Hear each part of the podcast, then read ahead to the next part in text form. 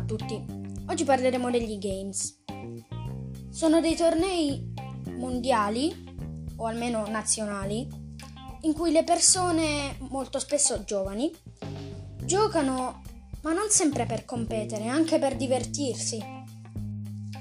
La maggior parte dei tornei si svolge nelle arene. Per molte persone i videogiochi non sono uno sport, però per me, quando vai a fare una competizione, comunque c'è quel pizzico di sport che magari ti mette l'ansia e ti spinge alla voglia di giocare e magari di vincere. Però se una persona ci pensa, possono, essere, possono diventare anche degli sport. Perché comunque si usa il cervello, tu devi ragionare, devi usare le tue tattiche per riuscire a vincere, per riuscire non sempre a combattere, ma comunque a raggiungere il tuo obiettivo. Sì, ecco, non sono proprio degli sport, però comunque una forma di competizione, almeno per me.